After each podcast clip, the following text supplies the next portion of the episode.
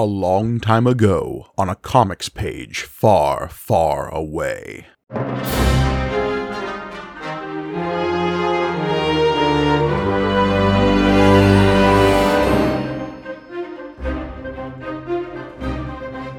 Greetings and welcome to May the Panel Be With You, the Star Wars comic book show brought to you by the Punch Up Entertainment Network. I am your humble host, Mike Gargoni, and joining me, as always, the Ponda Baba to my Dr. Evazan, it's John Campbell. Hello.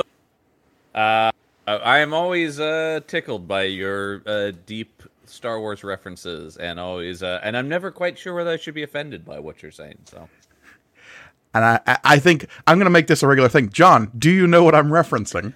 you know, this uh, it sounds familiar, but not uh, not specifically. Oh, oh wait, wait, Okay. wait, wait. Are these the, Huh? the at the cantina?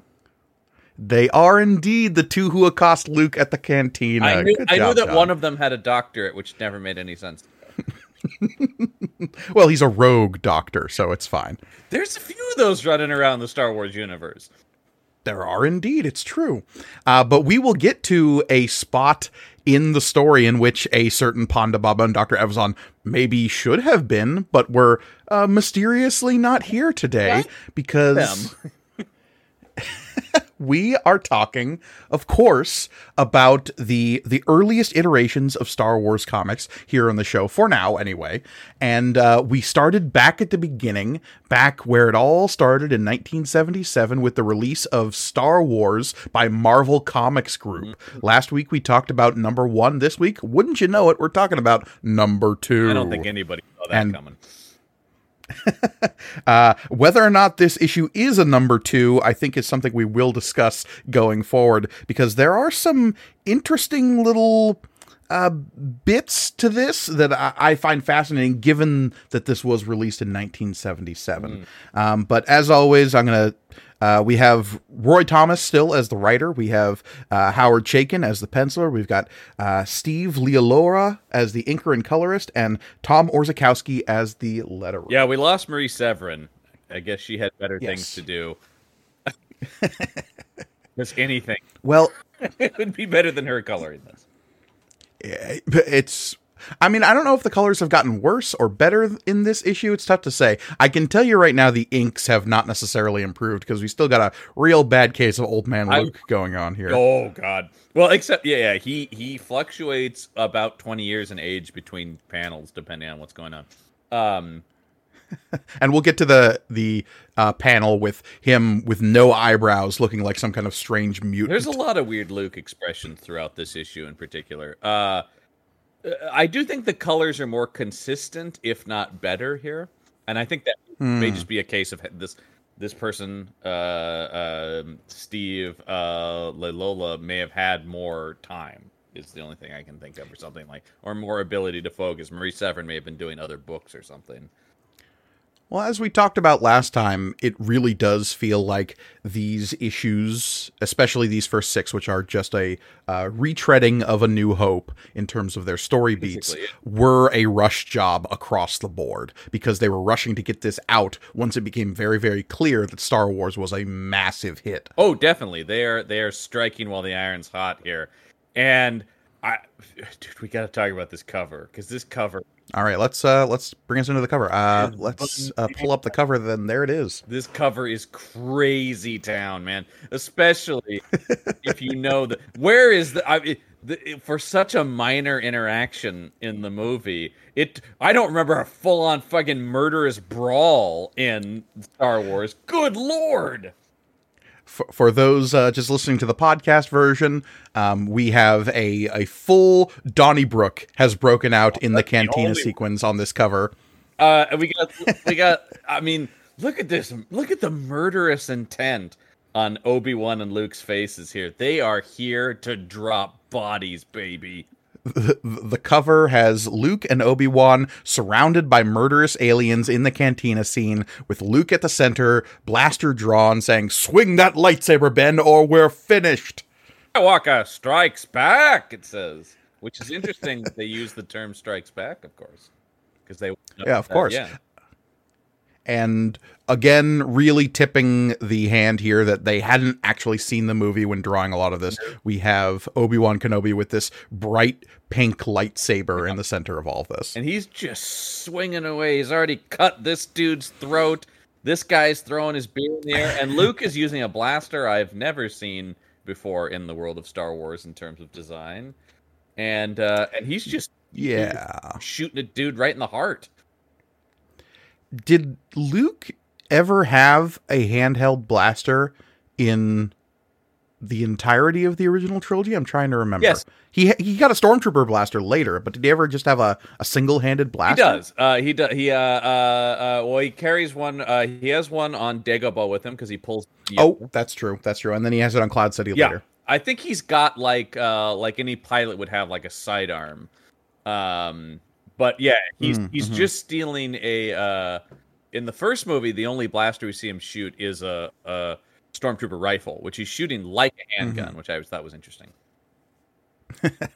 Well, you got to figure with those uh, hyper condensed gas pellets that those blasters shoot, they don't have a ton of kickback. I always like when people try to the the reasoning behind blasters and phasers and stuff is always like you know the less we get into it the better I think. Uh, but a whole cadre of bizarre alien designs are around them here. Uh, yes and no, which I find very fascinating because we have quite a few alien designs here that will show up in Star Wars down the line, which makes me wonder whether or not they are things that were like in McQuarrie's original artwork, which some of them are. Yeah. Like the guy with the horns there is a is a Grottle. He'll be a, a staple alien that you see in the background of a lot of Star Wars stuff. Yeah, and I, like this bat creature's dead on the ground. I've seen those before. The guy getting like Mhm. the yes, they all read as Star Wars. It's just uh, none of them in the cantina scene in the movie certainly. Uh, and Uh, some of them are. The guy with the horns definitely is. Prune face definitely is. The guy on the right side Yeah, there. right. Um, the the the spider faced guy is probably actually a artistic interpretation of Ponda Baba, the the Aqualish character that assaults Luke. Yeah, who's for some reason stolen Spider Man's costume on this cover. Well, look, it is Marvel Comics. the which, coloring, the coloring gives that away because the guy getting shot also has the same blue and red coloring of the Spider Man kind of. Uh, Mhm, so mhm. yeah, uh, Luke Skywalker's. By the way, Luke Skywalker strikes back against who? Well, let's get into this comic and get into right, it because right out this front page, we see that Luke Skywalker is in fact struck down. As we remember last time, Boy, I will just say the the beloved hero of our the greatest spaceman of all time just mouth agape unconscious on. Oh, good lord. Uh, I I do want to highlight the Star Wars quote unquote logo at the Oh, top of this page because it is very clear by the time they were working out the layouts to this issue, they did not have an actual logo sent to them yet. So they just kind of had to make one up It's- when pr- it- putting to the together this page. is lame. Yeah, with a little the actual star shape in the A's in both words. yeah, I don't know. I It's don't know uh, what's dumber, the star. Well, the star shapes are pretty bad, or the speed lines. because it's in space, John, and space goes fast. The letters are going. whoosh. Um, but Stan 'Cause, yes- presents it, folks. yeah, well, Stanley was presenting a lot of things back then. I was. I think I saw that. Uh, Because if you remember, last issue we left off with Luke getting assaulted by the Tusken Raiders as he tried to track down R2D2. So we pick up right there with the uh, the the desert dwelling sand people, as they are called uh, in this and the movie. the sinister sand people, as it says here. Yeah, yeah. really look. are trying to let you know. And I will say, even the design of them, the the face masks have a little bit more like of a fang design here with the red on it. They they want them to be a Mhm. little bit more dangerous. Not that they're not dangerous in the movie, but you know. I mean, we certainly have seen enough Star Wars now that you and I have come to realize the Tusken Raiders are really misunderstood and people are kind of invading their land and maybe they have a reason to be pissed off. Yeah, well, they absolutely have a reason to be pissed off when this f- floofy haired dandy comes into their territory and starts uh, spying on them. They decide that this kid's got to learn a lesson. So they do the proper thing and just knock him the fuck out. Yep. Uh, and as it says here, they're not even interested in killing him. They're more interested in stripping this land speeder until a woo girl shows up. yeah. So in the movie, we have this uh, this strange scene that has been altered quite a few times uh, as the the special editions Almost- have rolled Almost as much as Han shooting Greedo. Yes. which we'll talk about a lot of special edition alterations in this issue specifically, which I find And we fascinating. get two of the biggest ones in this same issue. Yeah, but the the sound that Obi Wan makes to chase off the Tusken Raiders here has been altered a few times. In the not in a lot of the novelizations, it has been described as the sound a krayt dragon makes. Yes. which would in fact scare the Tusken Raiders if you have seen the krayt dragon that premiered in season two of The Mandalorian. You we now know We how have. big and nasty those things It's one are. of the coolest things in Mandalorian. Uh, and and I always thought that was a great explanation for what it was. Now I don't remember, and I think I've seen about every cut they've done of it. I don't remember him ever going, "Woo!" because that is the sound effect we see on the page here. It's just W H O O O O O O O it either "woo" or it's "whoo." Well, we do know it's there's an upward inflection at first, and then it goes down based on how the letters are moving. So it's like whoo. Yeah. That's actually just Obi Wan back in his home watching the game here, and he's getting a little. Uh, let's go to the next page here to see who's saying that because now there's Shocker! It's Obi Wan. it's Obi Wan, but I, uh, or it's Jesus. I don't know. Look at this light around him here. To be fair, John, I mean, there has been much conflation of Obi Wan Kenobi and Jesus Christ, our Lord and Savior, over the I- years. I've seen many a votive candle with Ewan McGregor's beautiful face emblazoned upon it. hey, Ewan has played both characters, so This is also a true. Jesus movie, a very crazy Jesus movie where he plays both Jesus and Satan. I don't know if it's good, but it's interesting. That movie. But our our our desert hobo comes wandering up out of the sands after the Tusken Raider flees, and we get this classic interaction. The dialogue's a little bit different here, and It feels condensed. It feels comic booky. in a sense, Yeah. where it's like they they have the dialogue, but they're going, uh, how do we clip this down? Also, we get the once again the nobody's more surprised by Obi Wan than R two going bleep. bleat bleat wheat puh. the, the, the weird the yeah i understand it's sometimes hard to get sound in the comics exactly but and they probably don't know what r2 sounds like as we've said but it's just like yeah i don't think of it as a bleat bleat bleat bleat hmm or a wheat but yeah So we have this scene where Obi Wan's coming in and is like, "Know him? Of course I know him. He's me." i will i will Um, just say though no hello there and i'm pretty disappointed about that I know, right? Well, this was before the hello there became iconic. Mm-hmm.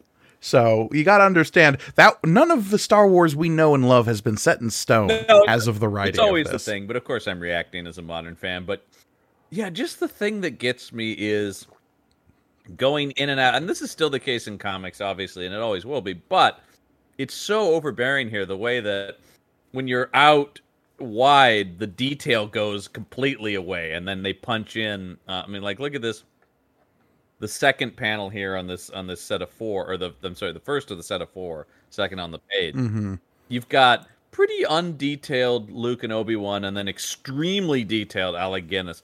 I think Alec Guinness is they have the clearest uh, likeness of probably because he was the most known actor. Where you could say Alec Guinness, and you, they would go, "Yeah, we know what he looks like." Well, and based on the first issue, probably Peter Cushing Yeah, as that's well. true. Yeah. Uh, once again, the guys who were already established stars at the time, they're like, "Yeah, sure."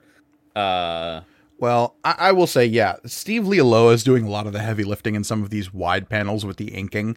Like, there is clearly a lot going on in terms of the shading, and like, there are large chunks of Obi Wan that are just black. Yep.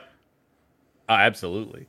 Uh, that that harsh desert sun, I guess. Um, Yeah, it- it- it- I thought black absorbs sunlight. That's part of the why you wear the the white and bright colors. I would have thought so too, but uh, one also once again sort Uh, of ill-defined backgrounds, just some rock formations and stuff in there. Well, we do know that he comes from a yellow planet. So, if as much as uh, Luke is from Tatooine, it keeps getting called a yellow planet in the in the captions. Me, I mean, number one, desert planet paints an image more than yellow planet. Well, we can't say desert planet, John. Frank Herbert already nailed that down. True, So he was already I the Frank Herbert reaction of you know I could sue. I won't, but I could. Was was always my favorite reaction. Just like great man. I'll take the moral victory though. I'll I'll let it slide. But no, I could have raised some shit about this. Uh, Frank was the guy in the back of the theater raising a single finger, then lowering it halfway, then lowering his hand altogether. and he's like, I've got the lawyer on hold. I'm not talking to him. but he's a phone call away. Uh So Obi Wan says we have to come back, or else they'll come back in greater numbers uh, because, of course, they will. yeah. I don't remember 3PO losing an arm in this scene. No, and I them just bringing him back and he's all better. It it serves no relevance. I this is one of two things. Either this was in the script and they ditched it for budget reasons or something, or this is just the the the the comic book artist going, "We need a little bit of something in here, a little bit of "Oomph, let's take the arm off the robot." Because it is interesting that of course he will be famously disassembled in Empire. Mhm. But yeah, in this movie he stays intact the whole film. So Mhm. and he, and immediately this guy's apologize. Oh, I'm so sorry. Oh, jeez. I mean, look, we'll talk into the problematic relationships that droids have with everybody else in the Star Wars universe at length when we get to a droid centric comic. Oh, the but the droids, man. Um, when we turn the page here, we see uh, uh, an Obi Wan who got 20 years of sun in one page flip. Look at that. I think he's eaten too many carrots, is what that orange skin is Look indicating at here. that. Wow. I mean, Yeah, I'm not quite sure what the colorist I was up to here. take back my comment about the consistent color in this thing. Good lord. What is this? I'm just out of the the peach skin tone, so orange? Or or it suddenly became sunset in between those two panels because this is clearly an inset from the previous scene, and then we get to uh, Ben Kenobi's small but homey hovel, as the Oh captions will God. tell us. Uh, you gotta love a homie hovel. Uh, and uh, and yeah, and then and three PO is just fixed, making the entire Yeah. thing pointless. it's fine. Um, we once again get hologram Leia that just appears like a small Leia. Though they add this one little brush of pink to make it seem like it's not on her shoulder there. Here's what really strikes me as odd about this hologram here because obviously they don't have the visuals of the blue flickering holograms that will become so iconic in Star Wars. So they just don't have that. That's fine. Right. What weirds me out is the fact that her dress falls so far below where she would be standing Yeah. based on like if this was a hologram of her saying these things to R2 in a hallway, her dress keeps falling as though there's no floor beneath her. Right, she's suddenly floating physically as a person in the space they're in. Just- right, I, right. I, I don't. Do you guys? I understand they don't have the image, but you guys understand the concept of a hologram, right? Like Maybe they don't. I don't know where science fiction was at back in the late seventies. Star Wars invented it by any means, though. No, no, no, no. I mean, look, Star Trek existed fifteen years before this came out, so Mhm. like there was. Forget it, pal. Uh, uh, also, uh, Obi Wan got a promotion between comic and movie, right? Because he's a commander that they mention here, not a general. Uh, well, I mean, it kind of goes back and forth, and especially in the Clone Wars later, like the clones will always refer to the Jedi as commanders. So this kind of tracks for me. Uh, within the like Republic Army structure, the Jedi rank is technically general, and then like on the battlefield, they're as commanders to the clones. Mm, mm. They command. The- the- They are generals who command. Is that what you would say? Yeah, exactly. Um, all I know is Luke thinks that gal is terrific. Yeah, yeah. Again, this was before a time in which Luke and Leia were actually related in any way, shape, or form. Mhm. So we got to keep that in mind. That that's what this was. That was the context in which this was written. And we've both read the history books and stuff like that. We know that's a longer time than George Lucas cares to admit. we know that was editing bay of Return of the or Empire Strikes Back, in which that decision is made. Yeah, I mean, there's expressly stuff that Luke's sister was going to be a completely different character. Um, so yeah, yeah. Uh, so uh, this is a, a, note I don't think I remember in the movie, which is my father was just a navigator on a space freighter. No, he says that. oh, movie. I missed that. I, I guess I've. Yeah, and Obi Wan's line is always like, "Well, that's what your uncle told you," but actually, uh, your uncle. Yeah, yeah. I was gonna say, starting the long tension between Uncle Owen and Obi Wan that we will get fleshed out quite a bit in the Obi Wan TV series. Well, and this also begins the long trail of Obi Wan is a constant liar to everyone series of events. It is, it is a thing that man, as much as they try to make that make sense, you're like, no, I don't know why he did that. It's still like one of the things that as a Star Wars fan, you just kind of have to accept. But you're like, dude, why were you vague and like omitting so much and telling half truths and like, well, I, I didn't mm-hmm. technically tell you he wasn't Darth Vader. It's like, come on, man.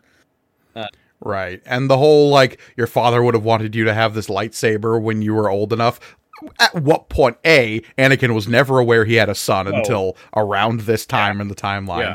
and like it's not like obi-wan and anakin had like chats where anakin was saying you know obi-wan when i have kids not that i'm ever going to have kids because i'm a Jedi, but when i have kids i hope to one day pass my lightsaber on to them and that's not a thing because jedi don't have kids across the board so i don't know mostly yes and but obi We'll talk about Ki-Adi-Mundi later. Well, yeah, I know, but I mean, generally, it's the idea that it wouldn't be like, and then it's the lightsaber. I you never hear the lightsaber is passed from father to son. That's, but they don't know any of that. I do love the image of Obi Wan looking like a crazy old man rummaging through his trunk.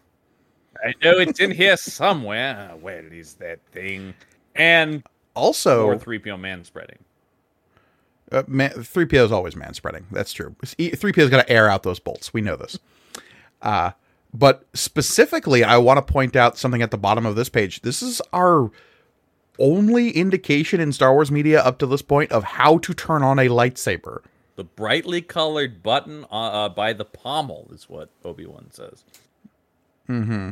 That's a line that's definitely not in the movie, and how one turns on and like controls the uh, the length and such of a lightsaber has always been a vague mystery, at least where the movies present it, where it's like, well, they're holding the lightsaber, so it, then it turns on when they need it to and how they hold specifically this lightsaber has changed from movie to movie. And the sequel trilogy is a huge uh well it's got a lot of problems but uh, uh people hold that lightsaber very differently in every scene. So how it turns on has always been like but wait hold what? I mean you know as a kid playing with the toys of them they always put the button. And so i think for the longest time i just assumed that was the button that's in the movie too. But Right. There's mm-hmm. a lot of stuff that contradicts that, but I always just thought, well, there's a big button on it, and you hit that, which this seems to yeah. indicate as well.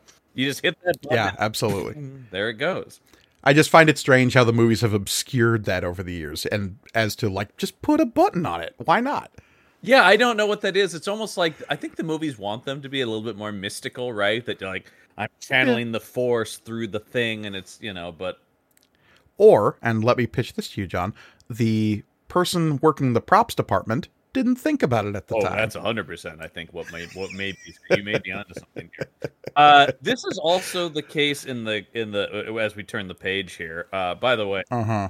Yep. I mean, the pink blade is a weird decision, but the pink blade on a pink background is a objectively horrible decision yeah, the colorist is really dropping the ball here. I mean, each of these first four panels up here just being big slabs of color with a little bit of like black detail in the background is really, really showing uh, it's uh, the rush job You can here. talk about Obi Wan's diva pose here that I adore, uh, where he's just like, mm, "That's right." Um, but uh, uh, the fact that they keep spelling lightsaber this way throughout it is interesting because that's not generally how it's spelled in anything. Uh, it's uh, how they're spelling it in the comic is uh, S A B R E, which is like a more traditional Old English way of spelling saber. Right. Yeah. Uh, whereas anything you go to a Target or something and look at once again the toys or any book or anything else, it would be saber S A B E R. So Correct. yeah, that's interesting to me that that's how they're spelling it here. It makes me wonder if that's how Lucas had it in the notes or whatever that they've given them. I believe so in some of the earlier drafts. Yeah, that would make sense. He seems like, especially the the the way he's basing this off of myth and stuff like that. It would seem like he would think to spell it that way at least because it is supposed to be an old Mhm. weapon and you know it's a saber. Right. But how do you pronounce that as opposed to the ER spelling? Yeah. Like, what's the difference in pronunciation? Nothing, really. No, uh, the light sabre. Uh, well, that's a different character entirely, a- John. Yeah, it's a whole different thing. And we get this. I mean, a lot of this stuff is the same as the movie. It's all just the art here that's the poses are so weird and the. I Mhm. mean, The- Constantly referring to the Force in air quotes the whole time really kind of threw like me. It's the Force. it's like Han Solo wrote the comic, right? The Force. Uh huh. uh-huh. Sure. But Obi Wan keeps saying it. Yeah. You know, you must learn the ways of the Force, Luke. Knowledge of the Force is what gives a Jedi Knight his power. I know it. I mean, look, Obi Wan is already one of the snarkiest characters in Star Wars, but I don't know. It seems like if anyone is going to be hundred percent on board with the Force, it's him. Um, right. also, I just the just look at these first four panels and the three that Luke are in. Three very different faces on the same character. They can't keep a design on these things. I mean, Chaykin, he has to be speeding this out because we know Chaykin's a great artist, but the inconsistency between panels has got to come from it's just like I've just got to finish this thing. Yeah, I have no idea where comic book Luke's cheekbones are because they move every single And panel. as we've talked about, he ages back and forth. But sometimes he seems youthful. Other times he seems like a grizzled fifty-year-old man. Hmm And then sometimes Yeah, and just at the in this last panel here, he's looking off sadly into the distance, that, saying he can't go off and help that old man on his kooky crusade. And he again looks like Prince Valiant. oh, hundred percent, very Prince Valianty. Which I mean, which I get, especially if you didn't have Mark Hamill's face in mind. A Prince Valiant Luke makes sense. Like if you were just to tell me the character of Luke Mhm. Skywalker. Uh, and also, geez, once again, look at the background on that last large panel there, where they're just two yellow figures back there. And it's on this close up of R2 that's mostly obscured by the inset panel of Luke, which is a weird choice visually. It's it's like a strange over the shoulder shot of R two where everything in the background is kind of in soft focus. Yeah, I don't. I I- guess for in film terms. Yeah, I don't. I don't think I've ever seen that kind of shot of R two in any of the movies where it's like, because also, what is it indicating? Is R two being like, hmm, like a Brian De Palma shot? But R two is kind of like coming towards the quote unquote camera because that's the front of R two right Yeah. there. So he's moving away from Luke and Obi That's what I'm saying. It almost seems like he's as much shoulder as R two has over his shoulder, going like, I'm pretending not to listen, but I am. R two is always pretending not to Yeah. listen, but he is. Let's go. R two actually knows all of the social intricacies of the Skywalker family through all of the It's- prequels and It's the original it's trilogy. the it's one of the strangest things to think about is R2 is the one who's like, "Oh, I know the whole story, man." um, At, at least 3PO has the excuse of having his brain wiped between episodes 3 and 4. which fits his character. Uh, and then his and then his brain will be wiped yet again. But we'll get Uh, speaking of people that Luke thinks are just dynamite, we get a quick cut back on the next Oh, page I love- to that scene with Leia and Vader on the Death Star. Meanwhile, aboard the Empire battle station known as Death Star, not the Death Star, it's like codename Death Star. Mm-hmm. Uh, Well, we know later that it'll be codenamed Stardust, but that's neither here nor there. I, I, I, want to back that up to we know this. Where is that said? Rogue One, all over the place in Rogue They One. call it Stardust. Oh, they do. Yeah, kind of. I mean, is that official, Is- or is that just Galen Erso? That's that she finds it at the end of that movie as Project Stardust. I guess that's true. Yeah, it's still the Death Star itself. Well, whatever. Sure. Um. So, uh, Hey, we're here to get into it, John. uh, man, uh, total erasure of Doctor Ball. By the way, So, in this scene in the movie, we have a torture droid coming in to torture Princess Leia. That's what's happening here. Yeah. The the people making this comic book don't know that in the movie it will be this very uh, obtuse looking floating ball with all these pointy bits coming out of it that will later be christened Dr. Ball in a Robot Chicken sketch. One of my favorite Robot Chicken sketches. Seth MacFarlane is the voice of Dr. Ball. Was it Dr. Ball MD? Isn't that the. Yeah. my God. Um. But what they Dying of sadness? What are we? Wizards? what is your what is your doctorate in poetry? Uh, I love it. Uh, uh, I- but this robot is just like, is this a? This is kind of a generic design that you see in a lot of robot designs of this era. Yeah, kind of insectoid in terms of how it looks. Kind of looks like the robot from Black Hole a little bit. Yeah, a little bit of that. It's it's. I just love the idea of it, like, oh yeah, it's just a droid. It's it doesn't it doesn't read as predict. And I love the the canted angle, Batman sixty six shot of it, with Vader just being like, here he is. Yeah.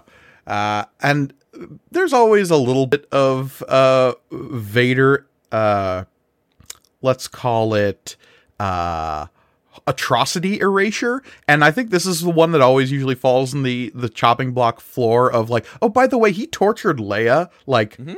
and Han, Yeah. and kind of Luke. Yeah, the, I mean, the, the Han one is probably the most explicit because you at least get the idea of what they're doing to Han. Here, a thing with, I mean, Doctor Ball does have just a hypodermic needle sticking out of it, which is kind of silly. Um, But Mhm. yeah, I will say once again, it's interesting. Look at what Ch- this shot of Leia. Chaykin has lovingly done this terrified Leia, which actually makes sense if you've read his other comics. Oh, sure. Yeah. Big horror comic guy. Yeah, and big, uh, sexy lady guy. Sure. He loves and women there's. and specifically women in terror situations. So absolutely. Uh, we cut back to Tatooine, the yellow planet, Mhm. and we find Luke and Obi Wan speeding back home on his speeder with like intense fire coming out of the back of the You- land you speeder. mean the the land speeder that's currently caught fire and is in real trouble? like the land speeder looks Uh, like it's in more trouble than this blown out sand crawler.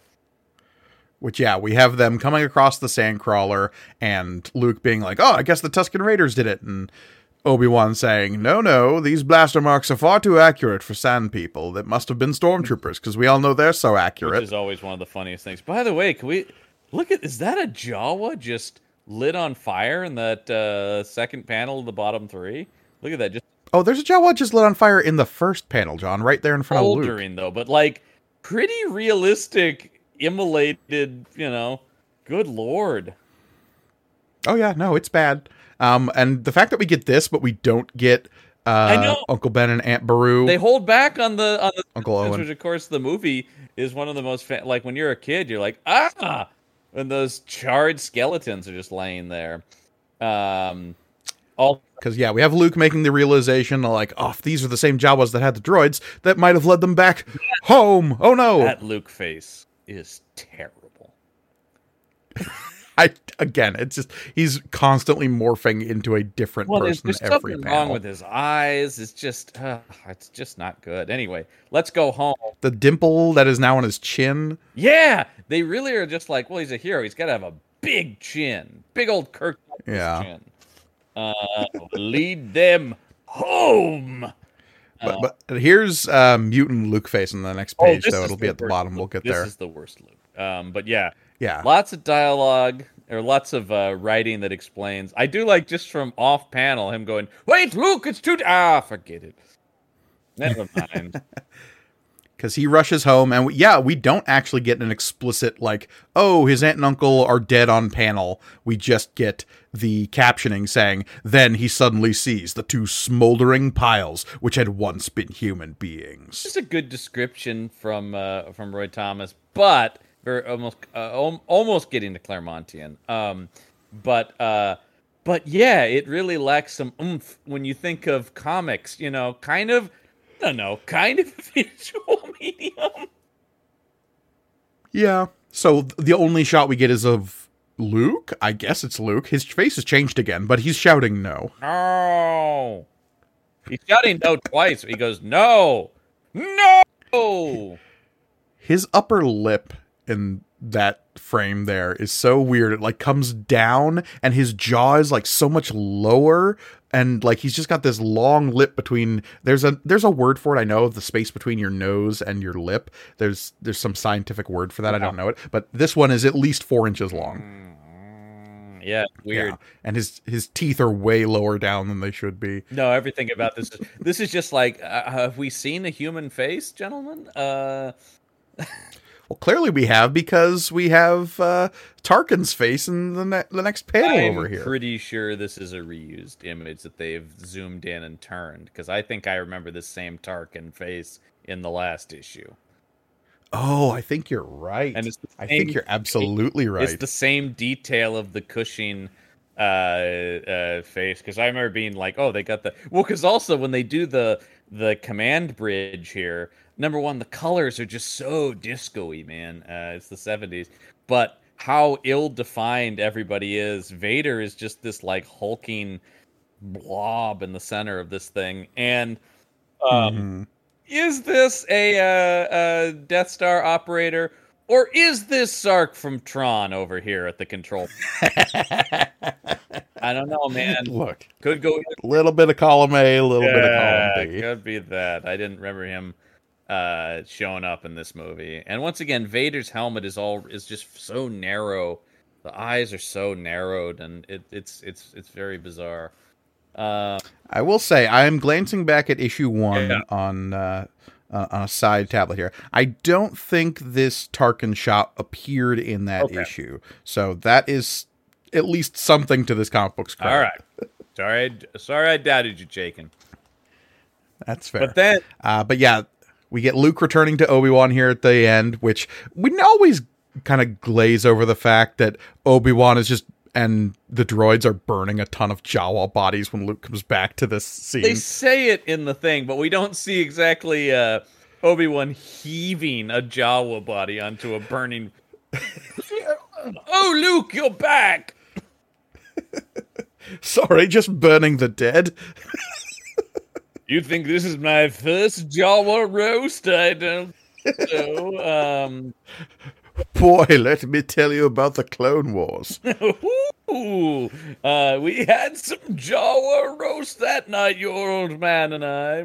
Mm.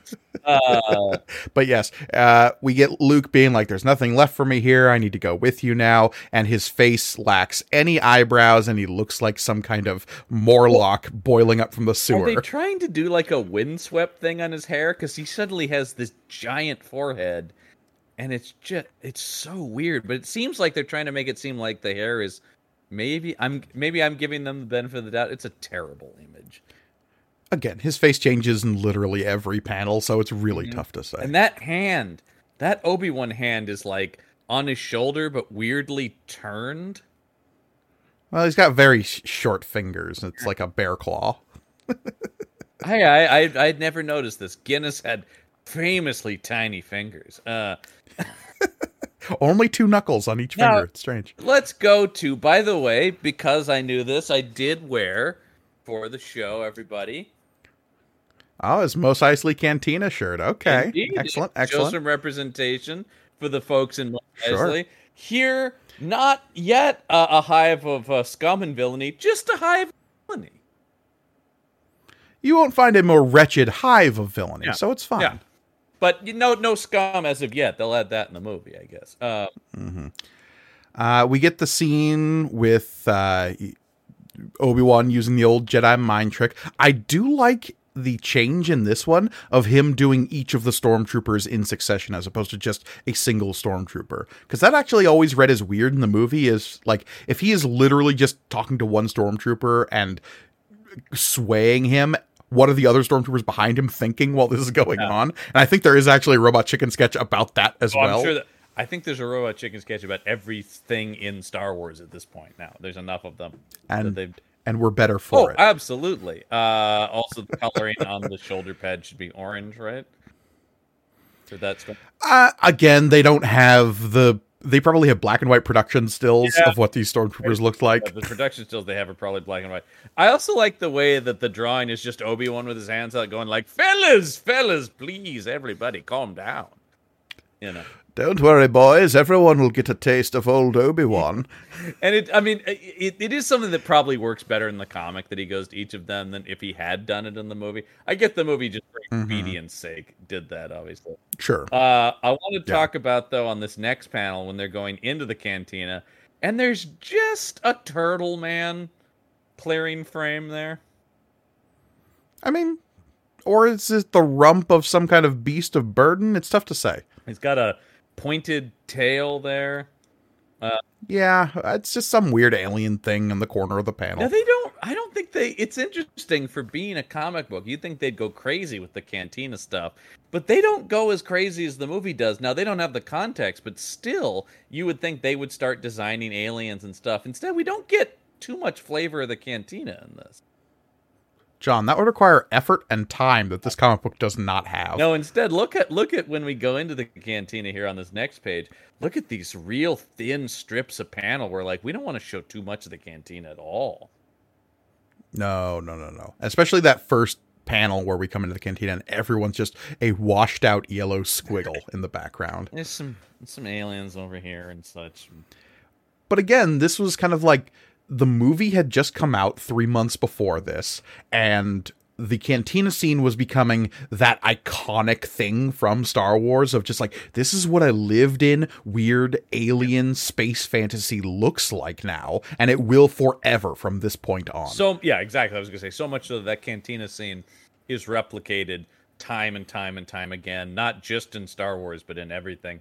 I mean, there's a Yeah. cantina scene in Star Trek Three. You know, I mean, like there's stuff like that where it's just Yeah. like they go nuts with this stuff. Um, Yeah. Let's talk about these people that approach Luke at the bar because these are not the aforementioned characters. These are not Ponda Baba and Dr. Evazan. No, no, they are not. These are the Gill Man from Creature from the Black Lagoon. Universal's putting their lawyers on the line here. Because yeah, where's the woman from the lagoon, Luke? Um, Katura Vashet Shadrach. yeah, yeah. I, I mean, we get some alien language in here, which is kind of interesting, and we do get the same thing if he doesn't like you. I don't like you either.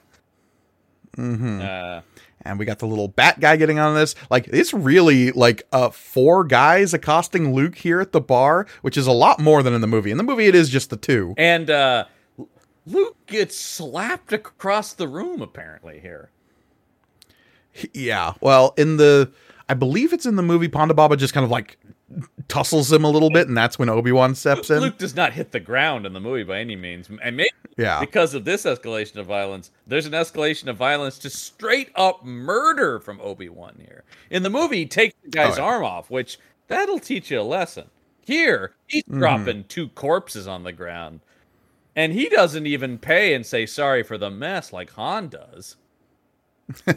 Well, what I do like about the comic is that the way the captioning and the art are trying to convey it, uh, we get this caption of Ben's own lightsaber comes suddenly to life, and a wide-eyed Luke Skywalker is abruptly reminded that old Ben Kenobi was once Obi-Wan Kenobi, a Jedi Knight. So it's this flash of violence, and then in the next page we get this panel of him stowing his lightsaber back, and I'm so much reminded of like samurai Kurosawa films of the the samurai pulling his blade for one quick devastating move and then slowly putting it back away as the bodies hit the floor. It is cool, uh, you know, uh, and and that is, I think, definitely what we're supposed to feel in the movie too. And in the movie, there is the way it's cut and everything. There is this just quick violence, and it's over, which is very cool. Yeah. and the guy, I, I think in a more modern film we'd get a like a wide shot of that slash, whereas in the movie, obviously Alec Guinness wasn't doing a lot of sword play in that film, so we don't quite get the I did all my own stunts. yeah, unfortunately. Um I was game. I got jacked for that movie. Um, sure. Uh, and then we get our introduction of fan favorite character Chewbacca. monkey face. Yeah, this Chewbacca, ah, I don't quite know what's going on with the face here. Again, I'm fairly certain the the production stills were in black and white because in the the Chewbacca costume does have this kind of like mustache quality ab- on the upper but lip, but it's not as pronounced as it is in this comic. No, and the weird coloring to accentuate his face. I mean that there is a different coloring on his face, of course, in the movie, but it doesn't look like this. And yeah, it's just it's one of those things. It's like the uncanny valley where you're like, I get this is Chewbacca, but it's just wrong, you know. This is this is thrift store Chewbacca. This is those like import toys you see sometimes where it says Chunboko or something. Yeah, these are the toys my grandfather bought because it's like the boy likes the space movies. I picked this Uh-huh. the dime store, you know, and you're like, oh, it's right. kind of like Chewbacca. Thanks, Grandpa. Um, or com The, the the top of the box says starred Warren. space battles. Um, uh, they do have the bandolier correct. Uh, they do say, uh, despite a comical quasi monkey face. Now, clearly, I think some of this is just they're reading probably what Lucas had written in descriptions of the characters. But I don't think Mhm. of of uh, of Chewie as having certainly a comical face, and also he looks fucking pissed when he comes on this panel. Look at that. He's ready to do Yeah. some business. Wh- what I find interesting about Yeah. oh just people's reaction to Chewbacca is I've heard this range of commentary from people at the time being like, "Well, look at him. He's just a big furry dude. Why would we take him seriously?" Obviously, we have the context of 30 years of no, no, no. Chewbacca's also a badass. You give Chewbacca respect. Oh, of course. Chew- Chewbacca's one of the coolest characters in all the Star Wars, obviously. I mean, that almost it's one of those things where that almost doesn't need to be said, but now I feel like I do have to say it in this con- conversation.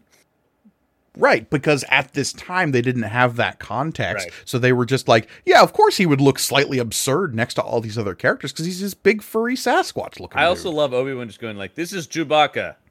He's a Wookiee." Eh, if that wasn't clear. And of course, the classic Chewbacca catchphrase, "Gronk." Well, look, we hadn't established the the Gonk droid just yet, so we had to have somebody doing a Gronk somewhere in Gronk. here. How you doing? Also, how on earth do you write out the Chewbacca noise in comic books? People have struggled with Yeah, that they, forever. they definitely have. It's an interesting thing. The just like, mm, what is that sound? I don't know. Yeah, no idea. Uh, but we get Chewbacca uh, introducing them as they do to Han Solo. Oh, and In the next Luke- page over if here. the Luke face is weird, oh, the Han Solo face is so much stranger. Uh, we also see uh, uh, he's going to lead them over there. Meanwhile, uh, 3PO and R2 are outside seeing some guy ratting them out. Yeah, and in the movie, I think it's that long faced uh, Yeah. spy dude, and this is just some strange pink alien. With his shirt really stood out to me when I was reading this last night. The the weird bumblebee striped shirt on him. mm-hmm. Yeah. And then, boy, you want to talk about doing some man spreading? Meet Captain Han Solo. Well, look, Han Solo was introduced to the world man spreading, so he he is so casual, but boy, this face, oof. And I'm not even yeah. about likeness to Harrison Ford. I'm just talking about human facial features. Yeah, there's some strangeness going on here. Uh, a a too much shading and not enough happening both at the same time. Uh, so yeah, we get the classic, of course, the same introduction from the movie Fast Ship. Um, you mean Yeah, and the dialogue here is just basically beat for beat Kessel Run? Han Solo. Yeah. Just myself, the boy, and two droids, and no questions. You know, they don't want Imperial trouble. Go to the next page. Oh my god. This first panel on the next page is wild. Number one, Han Solo has no face now. And and Luke is ready to murder. Luke has suddenly turned into Adam Warlock in the Infinity Gauntlet saga hundred percent. He's got he's got no with pure white eyes. no pupil, and it continues the next. one. He's kind of uh, aghast in the movie, right? Like he's like ten thousand. We don't, you know, we don't need this. Here he's like, I'm gonna kill this guy, Ben. Hold me back. Well, this is a classic scene in A New Hope where if you're playing the Star Wars drinking game, the the part of the game for A New Hope is number of times Luke whines in the film. This is a, a bit where you finish your beer. Yeah. Is this scene? Um, if you haven't seen the movie just read this, it doesn't come off as whining. It comes across like once again he's coming across the table at him. yeah, And yeah, and Obi Wan's holding him back. Well, Obi Wan now played by Orson Welles in this panel. Um, Yeah, wow, it does look like that. He's lost his mustache too. his face is a lot fuller, no mustache, and then completely different design of Chewbacca, basically, who's just kind of like, hmm, eh. Again, the the inker here is doing so much heavy lifting in terms of trying to fill in detail. Well, look at how the black the background is just black at this point. Like we're not even Mhm. trying. and then gossiping stormtroopers on the next panel where they're like, "Hey, you see that guy over there? Yeah, I clocked him, buddy." just their pose. You want to take the lead on this one? Uh, I took the last one. They're so like they're right next to each other. He's whispering in his ear, which is so silly to see Storm. Also, they're a little I- chu- they're a little too chunky. I think they're spo- it's supposed to be like a forward momentum thing, like one's ahead of the other one and they're coming forward so the shoulders are bigger, but it doesn't read that way because their perspective is all wrong. Uh, you know what? The bartender is actually not a bad likeness to the guy who plays the bartender in the movie. I th- I swear to God, I bet they had a production still of the bartender and they knew what he was going to look Because I just and him just going like, "Yeah, over there." Mm-hmm.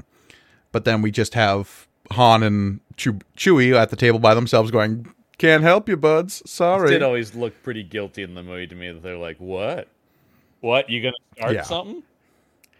yeah, but that's like everybody at the cantina, right? Is always going to be Yeah. like, "What? I got nothing." What you looking at? Yeah, because I mean, it's it's just, it's kind of every, the stormtroopers got to be looking the other way in a lot of crap, and most obviously, right? I think the stormtroopers here probably had the cushiest gig in the galaxy until Vader rolls up with the with chasing the droids, and now suddenly they have to work. Nobody cared about Tatooine. They talked about that in the last issue, and I think that's true. But then it's because problems here. It's like, oh man, I was so thrilled to be stationed on Tatooine. We're like, honestly, you can probably take a little cash under the table and look the other way on some stuff, you know. Oh, you know Jabba's got these guys paid off. Oh, we're gonna talk about Jabba soon because Jabba Oh yeah, we are. wild. Let's talk about Greedo though, who's dead on. Talk about they had to have had production stills of Greedo because Oh, they, sure. they they have lovingly, almost of any character, they have lovingly recreated Greedo here. The colors are kind of Greedo. Yeah, uh, again, I'm guessing all the production stills were in black and white. Uh, but we do have Greedo here, a classic Rodian with his big eyes, weird funnel mouth, and uh, proboscis ears coming out the top. yeah, and of course he's in English here, which he of course they recorded it in English and the dialogue was, and then you get the Duka Dula Solo. He's speaking Huttese, Joe. Yeah, I, I I know that, but I don't know the language, so. Uh, Now, clearly, Greedo opens fire on Han, which gives him the ability to fire back at Greedo here, thus rectifying the moral scales, is what happens here, right? That's right. Although I'm not a not a Maclunkey insight. Um, but no, No, in fact, it, it's what it is in the movie, which is he says, "I'm going to kill you." I never understood where Lucas thought the like. It's pretty clear what's going to happen, but also Han um obliterates this man with the most powerful blaster shot in the history of Star Wars, according to this uh, panel. Because look at him. yeah, Does he shoot him out the side of the bar? it's a pretty dramatic blast. I, I've read ahead slightly in this. I don't even think the Death Star laser is quite this dramatic. I mean, it, like he gets murdered with a capital M Greedo here. There's nothing left of this guy. Also, why is Han's leg now back up on the table when he does that? When it's clearly under the table in the previous couple of panels. Threw the leg up, then he shot the guy. Right. Or maybe he threw the leg up and shot beneath the leg just for an extra spin move to it. Uh, I will say, first time I feel like they've gotten one of the blasters right. That is pretty accurate to Han's blaster. Yeah. Uh, and of course, we get the classic Han throwing the guy a coin, being sorry for the mess. I mean, he even in this poorly drawn comic, he's still the most badass dude in the galaxy far, far away. And Chewie, uh, we get once again, stern faced. All right. We get a riveting couple of panels on the next page of Luke selling his speeder. I'm Glad they included this, including this Flash Gordon extra woman over here in the pink number. Oh yeah, absolutely. Uh, Um, oh, hold on. I just am now seeing this little alien guy with his hands in his pockets. I don't know why that makes me laugh, but there's something funny about a Star Wars alien just being like, "Yeah, you well, you know what I told her, man." I love a casual Star Wars alien. One of my favorite bits of the recent Andor show is in the I think the third episode or the second episode when that big alien heavy is just trying to intimidate Andor, Yeah. and then he's just like, "Oh, I'm just getting paid to stand here, man." Yeah. But I just like the idea. It's just like, yeah, man. So, uh, yeah, so I went down there last night, and I, I gotta tell you, man, it was pretty wild. Uh, but then, speaking of things that Lucas changed later on, Yeah. we get the inclusion of a scene that wouldn't be added to A New Hope until the special edition. Oh no, no, And that is you're Han. talking to Jabba. I'm talking. Uh, before we get to Jabba, I just want to talk about who is this mysterious guy. Oh, this in the movie would be that long-faced alien who was tracking them to uh, Oh. the the spaceport. That's so interesting because they make such a big deal out of him in the comic in a way the movie just kind of hints at. But here they make it seem like, and a hidden villain waits in the shadows. yeah, I I know that guy has a name. I am struggling to remember it. I definitely read at least one novella starring him as the main character. Oh. This is this speaks to the thing where it's just like that is a guy I clocked in that movie as necessary, and then never thought of. When you talk about, I I know I know his name. I never knew his name. Uh, Mm. but yeah, I mean, you talk about they definitely have the script, but this Jabba scene Garindan, of course it's Garindan. Why wouldn't I know that? Also known as Long Snoot. that actually makes sense to me. Um, but let's go to Docking Bay 94 and meet a very different Jabba that look, I know. It's one of those things I know, but it is so weird to read. Yeah, because in the original film, the, they film the scene in which Jabba confronts Han at the Millennium Falcon before they get a chance to leave Mos Eisley, and Han being like, "Hey, I know I owe you money. Just I'll get you the payment. I've got this easy job. It's all gonna be good, Jabba." And Jabba being like, "Oh, Han Mibuki, une wange suno ono." Yeah, exactly. I mean, uh, yes, exactly. And but the way they shot, if I'm not mistaken, there was just a guy there, right? Like a guy in a fur coat. Is that right? yeah, it was just some big like a uh, dude, he's crime-looking dude like because they didn't kind of guy. Yeah. Yeah, they they didn't know that Jabba was going to evolve into a giant space slug. They thought he was just some crime Nobody boss. had figured that out. Uh, No. so that's why you get the weird animation where he steps on the tail and stuff. Because, and also as we've talked about, uh, I never understood why Lucas put that back, except for just I guess the fan service of Jabba, because it establishes the exact same thing the Greedo scene establishes. It was a good cut. And it does one other thing which Star Wars fans of a certain ilk will be aware of, and that is it retroactively makes the first appearance of Boba Fett in A New Hope. That's right. That's right. Boba Fett is there. Okay, you know, sort of like. Yeah, exactly. I love Boba Fett just like everybody else does, but like I don't know that it adds anything. Once again, it's a it's kind of an extraneous scene that, if anything, I think damages the pacing of the special edition version. And actually, I'd have to go back and watch, but I- I don't even.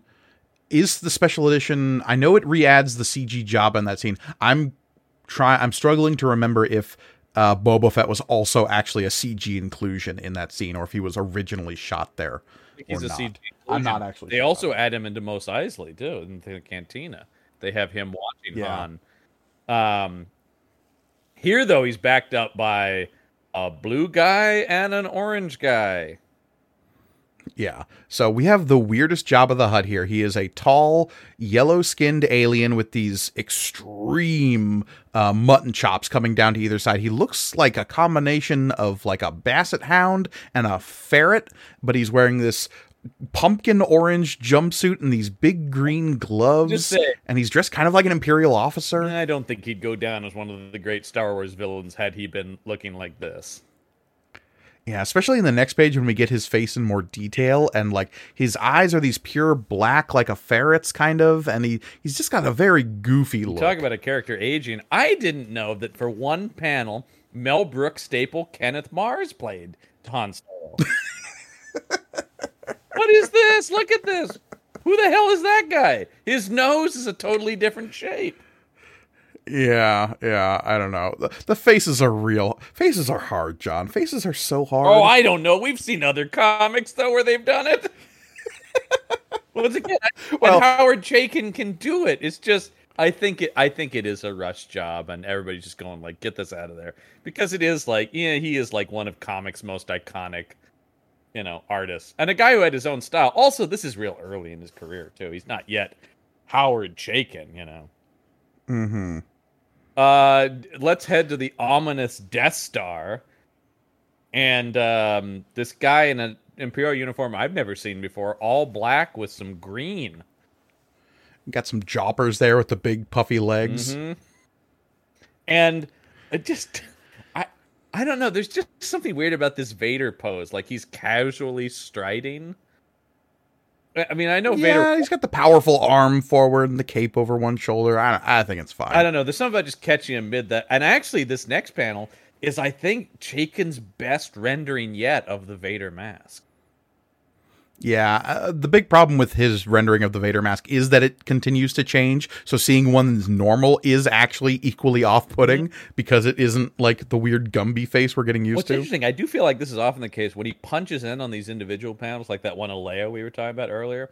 That's where Jake mm-hmm. like, okay, I can really get in and do the likeness and the. Then everything else is a little whatever.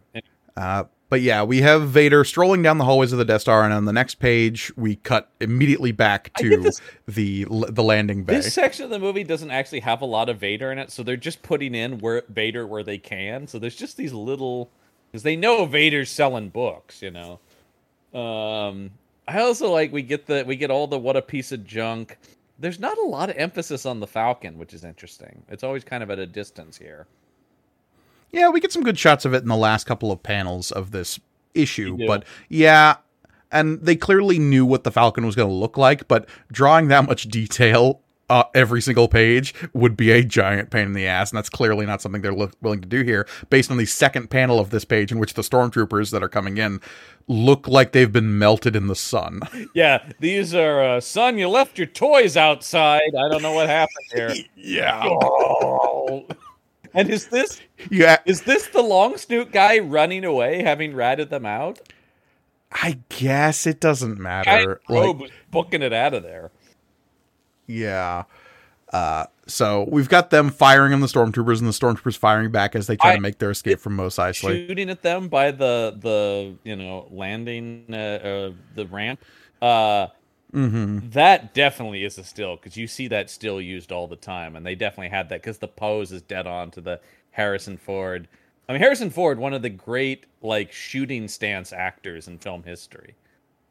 Yeah, with Han, he's got the one boot boot up on the ramp, and he's firing back over. Like, yeah, yeah. Um, the fact that they probably had that still, but still didn't make it look like Harrison Ford is actually troubling. It's very weird because I, I definitely had this picture on my wall as a kid of Han shooting like this. Uh, actually, mm-hmm. they captured the run. Even the, well, although the it's a weird why when he's running into the Falcon here, his arms are out mm-hmm. the side of him. Like he's not like a run like like like that, but more just like his arms are and he's going. Hey! I don't know. It's a very strange action pose. And once again, Chewie hits us. This time not with a gronk, but a grunk. Well, it's a very different word in John. You got to understand. He's gotten way furrier in this panel. Yeah, his his he's starting to look a little bit more like Marvel's Sasquatch, the oh, Alpha Flight team member. He definitely is. uh, Which I don't actually know the history of Alpha Flight, so I don't know when that character's origin comes about, but it probably would have been around this time. That's honestly, got to be late seventies, early eighties at the latest. Um, yeah. So I think yeah, I think we're right in that phase. Because uh, I, I mean, I, we we don't talk about too much, but there definitely is. You can see the influence of some of the. I mean, you mentioned the Adam Warlock thing. You can see some of the sort of stock designs of what Marvel characters look like in in mm-hmm. comics, where you're like, oh yeah, that looks like a Marvel thing. Um, so the Millennium Falcon takes off. This space battle above Tatooine, which is very yellow, uh, of course, because it is a yellow planet. of course, the yellow planet. John. Yeah, the uh, where are we going? Uh, do you guys know where the yellow the, the yellow planet is? Because that's where everybody's going. Oh, you mean Tatooine? Yeah, yeah, yeah. Yellow planet. Um, but I have a I have some weird stuff. Number one, these star destroyers banking turns, man. Hitting those hard ninety degree turns like star destroyers can do. you don't see that too often. Uh, and they're all trailing this pink smoke, which is weird too. Uh, I I really want to see a somebody hijack a star destroyer and drift that thing into a hard banking Oh, turn. I would love that. And actually, if you read Colin Trevorrow's script for Star Wars Episode Nine, that kind of happens. I can't talk about Duel of the Fates, John. It just makes me sad. It makes me sad too, but that's kind of the whole opening sequence is stealing a Star Destroyer and taking it for a ride. But I also want to talk about the complete lack of detail under the Millennium Falcon. And once again, they don't have the design. So it's more like flying saucer kind of here.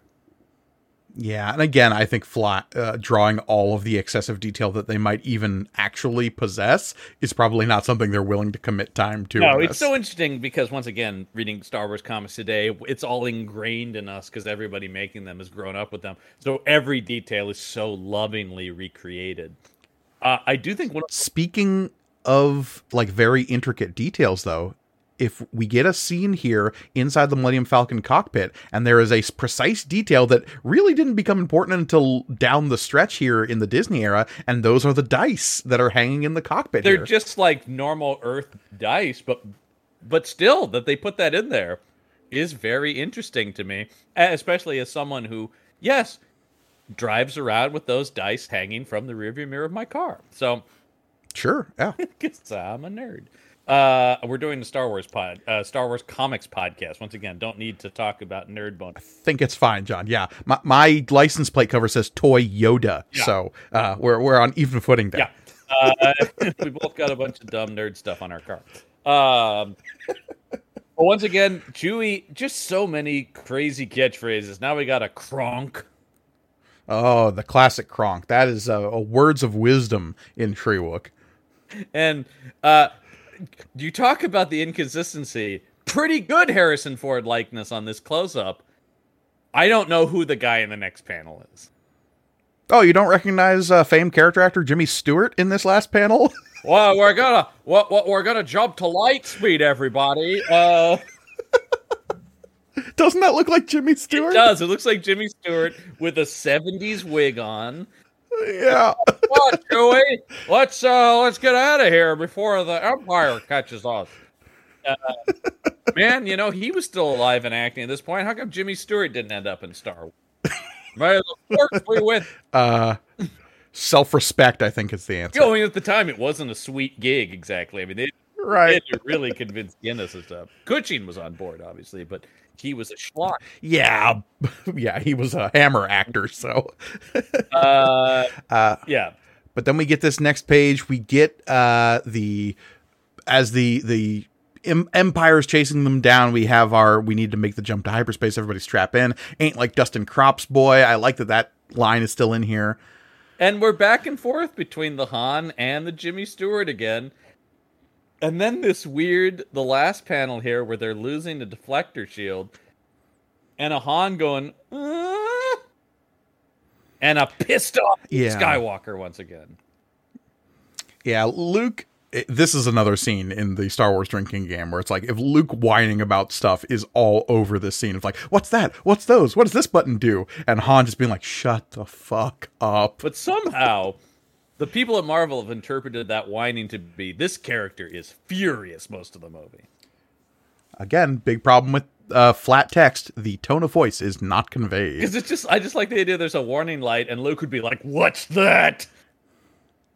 And famously, George Lucas, not an amazing director when it comes to uh, giving people direction with emotional stakes. No, he was very in depth about that.